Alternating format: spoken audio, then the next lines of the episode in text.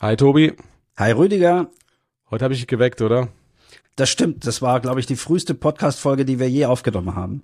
Ja, ich glaube auch. Ich habe äh, zufällig in der Nacht gesehen, äh, dass Boeing wohl äh, einen Ransomware-Vorfall hat und bei Lockbit als Opfer aufgetaucht ist. Und da haben wir drüber gesprochen. Genau, weil da sind mit Sicherheit Daten weggekommen, auch wenn man noch nicht viel weiß. Aber was man weiß, das haben wir erzählt. Genau, und das kann man sich in der aktuellen Folge, ich glaube, es hackt anhören, geht ungefähr eine Viertelstunde und beinhaltet alle Informationen, die es bis jetzt dazu gibt. Ich glaube, es hackt. IT-Sicherheit für alle. Außer Nerds.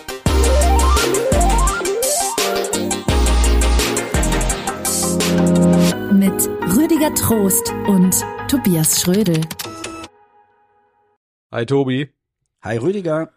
Ich glaube, das ist die früheste Podcast-Folge, die wir je aufgenommen haben heute.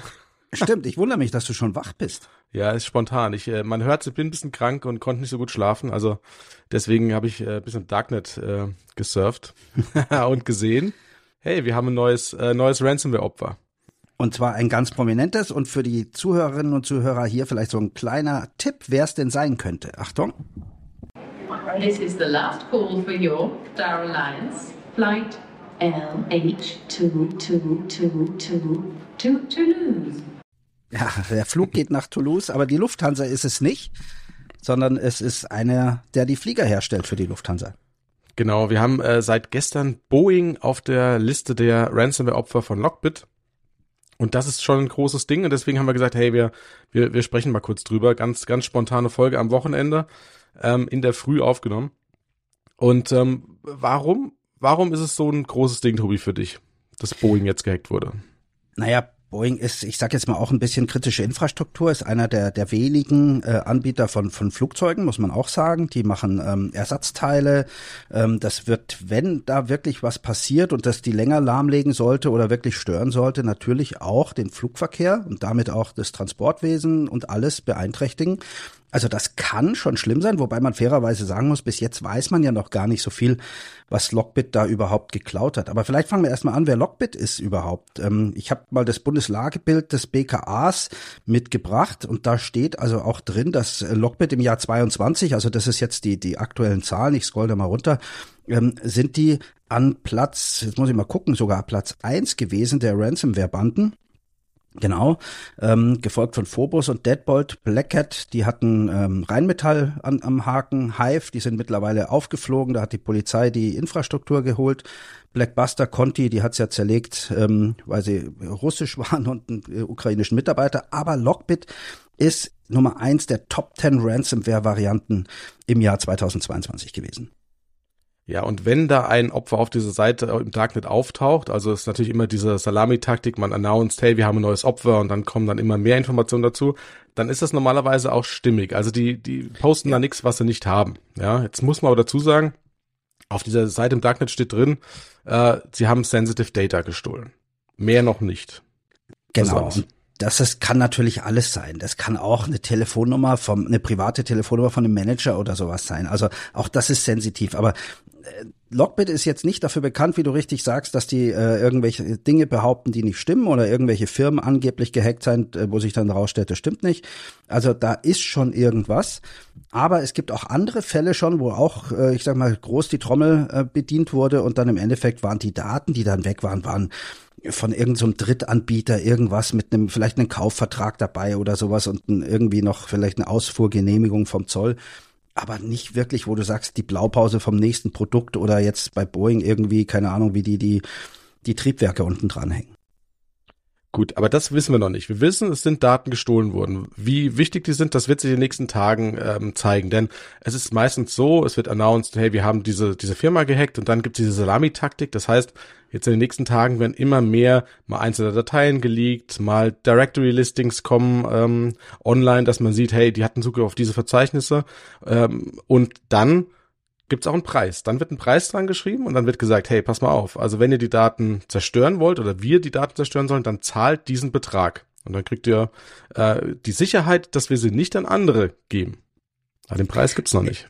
Ja, den Preis gibt's noch nicht. Und das ist tatsächlich bei Lockbit auch ein bisschen schwierig, denn äh, wenn man mal auf deren Seite im Darknet geht, äh, wo die einfach äh, alle Firmen auflisten, die sie gerade so am Wickel haben oder hatten, ähm, also die, die Wall of Shame, wie man so schön sagt, ähm, da sind, äh, ja, bei Lockbit so, da hat jede Firma quasi, jedes Opfer hat so ein eigenes Kästchen ähm, entweder in Rot oder in Grün. Ähm, wenn man in Rot ist, dann ist da noch so ein Counter drauf. Da steht dann jetzt wie bei, bei Boeing, glaube ich, irgendwas von fünf Tage, 19 Stunden oder sowas und der zählt dann runter. Und wenn man bis dahin das Lösegeld nicht bezahlt hat, dann wird man grün. Und die Grünen sind die, bei denen dann die vorher geklauten Daten veröffentlicht wurden. Vielleicht erklären wir auch noch, warum die die haben. Äh, denn eigentlich ist Ransomware ja etwas, wo die sagen, wir wollen Lösegeld, weil wir deine Daten verschlüsselt haben. Jetzt ist Verschlüsselung ja eigentlich positiv, wir machen das beim Online-Banking und so. Aber der Haken ist, Verschlüsselung geht so gut, dass ein Böser meine Online-Banking-Daten eben nicht knacken kann. Und der andersrum gedrehte Weg ist, wenn ein Cyberkrimineller es schafft, meine Daten zu verschlüsseln, dann komme ich auch nicht mehr ran. Und zwar auch nicht mit Hilfe von vom BKA oder CIA, FBI, was auch immer. Und genau das passiert und dann verlangen die Lösegeld. Aber, und das ist das Entscheidende, seit einiger Zeit haben viele Firmen gute Backups und sagen, wir zahlen nicht mehr, weil wir Backups zurückspielen. Geh mal von aus, dass Boeing so ein Backup-Konzept im Griff hat. Also natürlich, kann man von ausgehen, würde ich mal natürlich. sagen. Natürlich. Ja. So. Und das hat für die Cyberkriminellen bedeutet, dass einfach weniger Geld geflossen ist, weil die Firmen kein Lösegeld bezahlen wollten. Und dann haben die ihre Strategie geändert, wie jede gute Firma, bei denen es irgendwie die Jahresziele nicht erreicht werden. Die fangen dann also an, die Daten vorher abzusaugen. Und da reden wir nicht von der Windows-Installation mit DLL-Dateien oder sonst irgendwas, sondern nur die Valuables, also die, die tollen Sachen, Datenbanken, E-Mail, ähm, E-Mails und äh, PDFs, äh, Word-Dokumente, Excel-Sheets und solche Sachen. Ja, und jetzt ist Boeing deswegen natürlich kritisch, weil ähm, ja stellt Flugzeuge her, ist aber auch im Rüstungsumfeld unterwegs. Ja, das heißt, da ähm, könnten ja durchaus Informationen drin sein. Also ich, ich weiß auch nicht, welche Daten im Leak sind. Ja. Ich, ich überlege nur, was könnte die Auswirkung sein. Ja. Also beispielsweise, ähm, wenn jetzt da einfach Kundenlisten drinstehen. Ja, gut, man weiß wahrscheinlich, Lufthansa ist da Kunde, ja, kaufen Flugzeuge, ja. weiß man, ja. ja. Aber bei allen anderen Dingen, die so im Rüstungsumfeld sind, da sind ja kleinste Informationen schon, schon relevant. Also beispielsweise, da hat einer ähm, ein Ersatzteil bestellt, dann kannst du vielleicht Rückschlüsse äh, liefern, okay, ah, wenn er dieses Ersatzteil braucht, dann hat er wahrscheinlich diese Infrastruktur und dieses, dieses System. Man, also durchaus kann bei so einem Player auch eine kleine Information schon sehr relevant werden am Ende.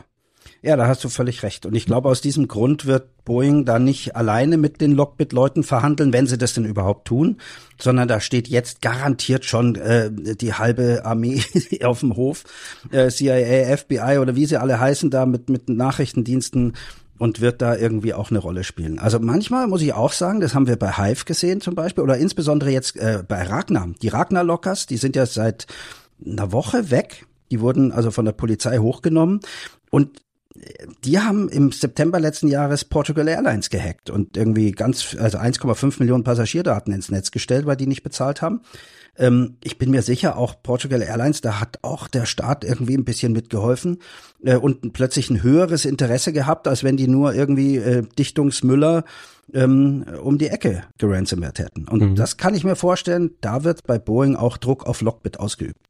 Mhm. Also nichts gegen Dichtungsmüller, aber trotzdem, das ist klar, das ist natürlich von nationalem Interesse am Ende, wenn so ein Player ähm, ja Daten liegt und und im Prinzip eine Gefahr für für verschiedene Infrastruktur besteht, ja ganz ganz klar.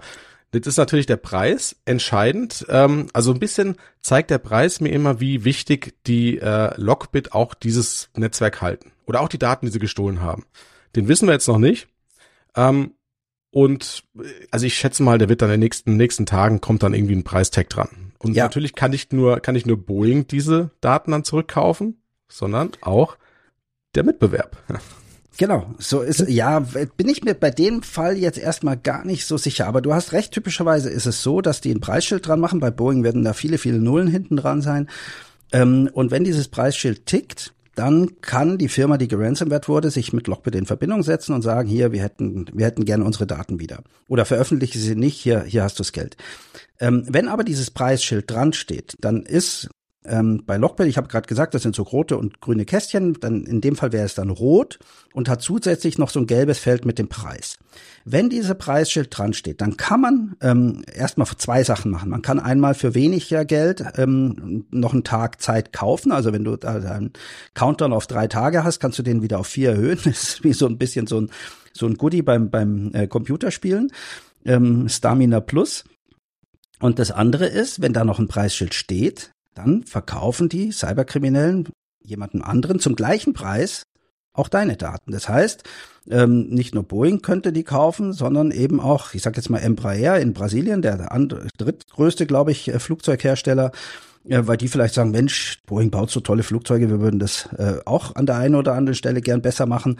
Ähm, und dann werden die gekauft. Und es ist tatsächlich so, wer dann zuerst kommt, wer den Deckel bezahlt, der kriegt dann die Daten, beziehungsweise die werden dann auch gelöscht. Und im Normalfall tun sie das aber auch. Das tun sie auch. Also zumindest geben sie es vor und die Daten tauchen nirgendwo auf. Also kann man davon ausgehen, dass die auch wirklich gelöscht sind. Ähm, jetzt, also der Betrag, klar, wir, wir kennen den Preis noch nicht, der wird relativ hoch sein. Also ich gehe mal von sieben Nullen aus. Ja. Also äh, ja, das kommt selten easy. vor in der Höhe, aber das ja. davon gehe ich auch aus. Aber es kommt erstmal massivst drauf an, was für Daten es sind, muss man auch klar sagen. Also es kann durchaus klar. sein, wenn das äh, irgendwie von, von, von irgendeinem Drittanbieter ist oder vielleicht nur, ich nenne es mal von der Hausmeisterei, die irgendwie die Klimaanlagen warten und dann wissen sie, dass sie, dass sie sieben Klimaanlagen von dem haben und drei von dem, dann wird da kein hoher Preis kommen. Aber die hätten nicht, das ist Tamtam -Tam gemacht, wenn die nicht wirklich Daten haben. Davon gehe ich auch raus. Ähm, der, also kurze Zusammenfassung davon äh, haben wir jetzt gegeben. Was, was empfehlen wir denn dem Herrn Boeing? Ja, was soll er machen heute? Da gibt's nur eine Antwort drauf, Tobi. Nicht bezahlen, ganz klar, nicht bezahlen. Werden sie auch nicht. Und das nee. muss man ja auch sagen, es gibt ja Länder, und da gehören die USA in Teilen ja, wenn ich es richtig verstanden habe, auch dazu, äh, bei denen Lösegeldzahlungen ja per se erstmal verboten sind. Also das, weil man damit, ich sage es mal, Terrorismus oder Kriminalität unterstützt und finanziert und auch das eine Straftat ist. Also das macht man dann nur, wenn das FBI, CIA oder wer auch immer da zuständig ist, daneben sitzt und nickt. Ähm, auf der anderen Seite kann ich mir bei so einem kritischen äh, Infrastrukturhersteller wie Boeing auch vorstellen, wenn die Lockbit-Leute echt Daten haben, die zur nationalen Sicherheit äh, ein Problem wären, wenn sie veröffentlicht werden würden, dass man dann doch sagt, gibt denen Geld und vertraue und hofft drauf, dass die Daten nicht öffentlich werden. Und jetzt haben wir noch ein anderes Problem. Lockbit kommt ja vermutlich aus der russischen Gegend.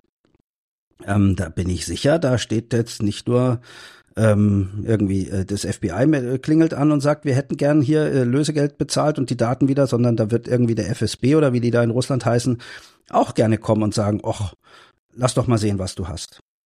Mhm. Ja, davon ist auf jeden Fall auszugehen. Das heißt, sollte der äh, Boeing von der League-List jetzt einfach verschwinden, dann wissen wir, okay, da sind im Hintergrund ganz andere Prozesse gelaufen.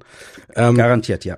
Auf jeden Fall ein, ein Riesending, was uns dazu bewogen hat, jetzt am, am Samstag uns kurz zusammen zu telefonieren. Und äh, ich hoffe, äh, wir konnten einen kleinen Überblick über die Informationen geben, die es bis jetzt gibt. Und wir werden auch, ähm, sage ich jetzt einfach mal so, Tobi, nächste Woche, wenn es da was Neues gibt, nochmal noch mal kurz in die Mikrofone sprechen, was da, was da genau alles passiert. So machen wir das. Sobald ich hier irgendeine Blaupause vom neuen Flieger finde, zeige ich ihn dir. Ja, sehr gut. Also, bis dann, Tobi. Ciao. Danke, Rüdiger.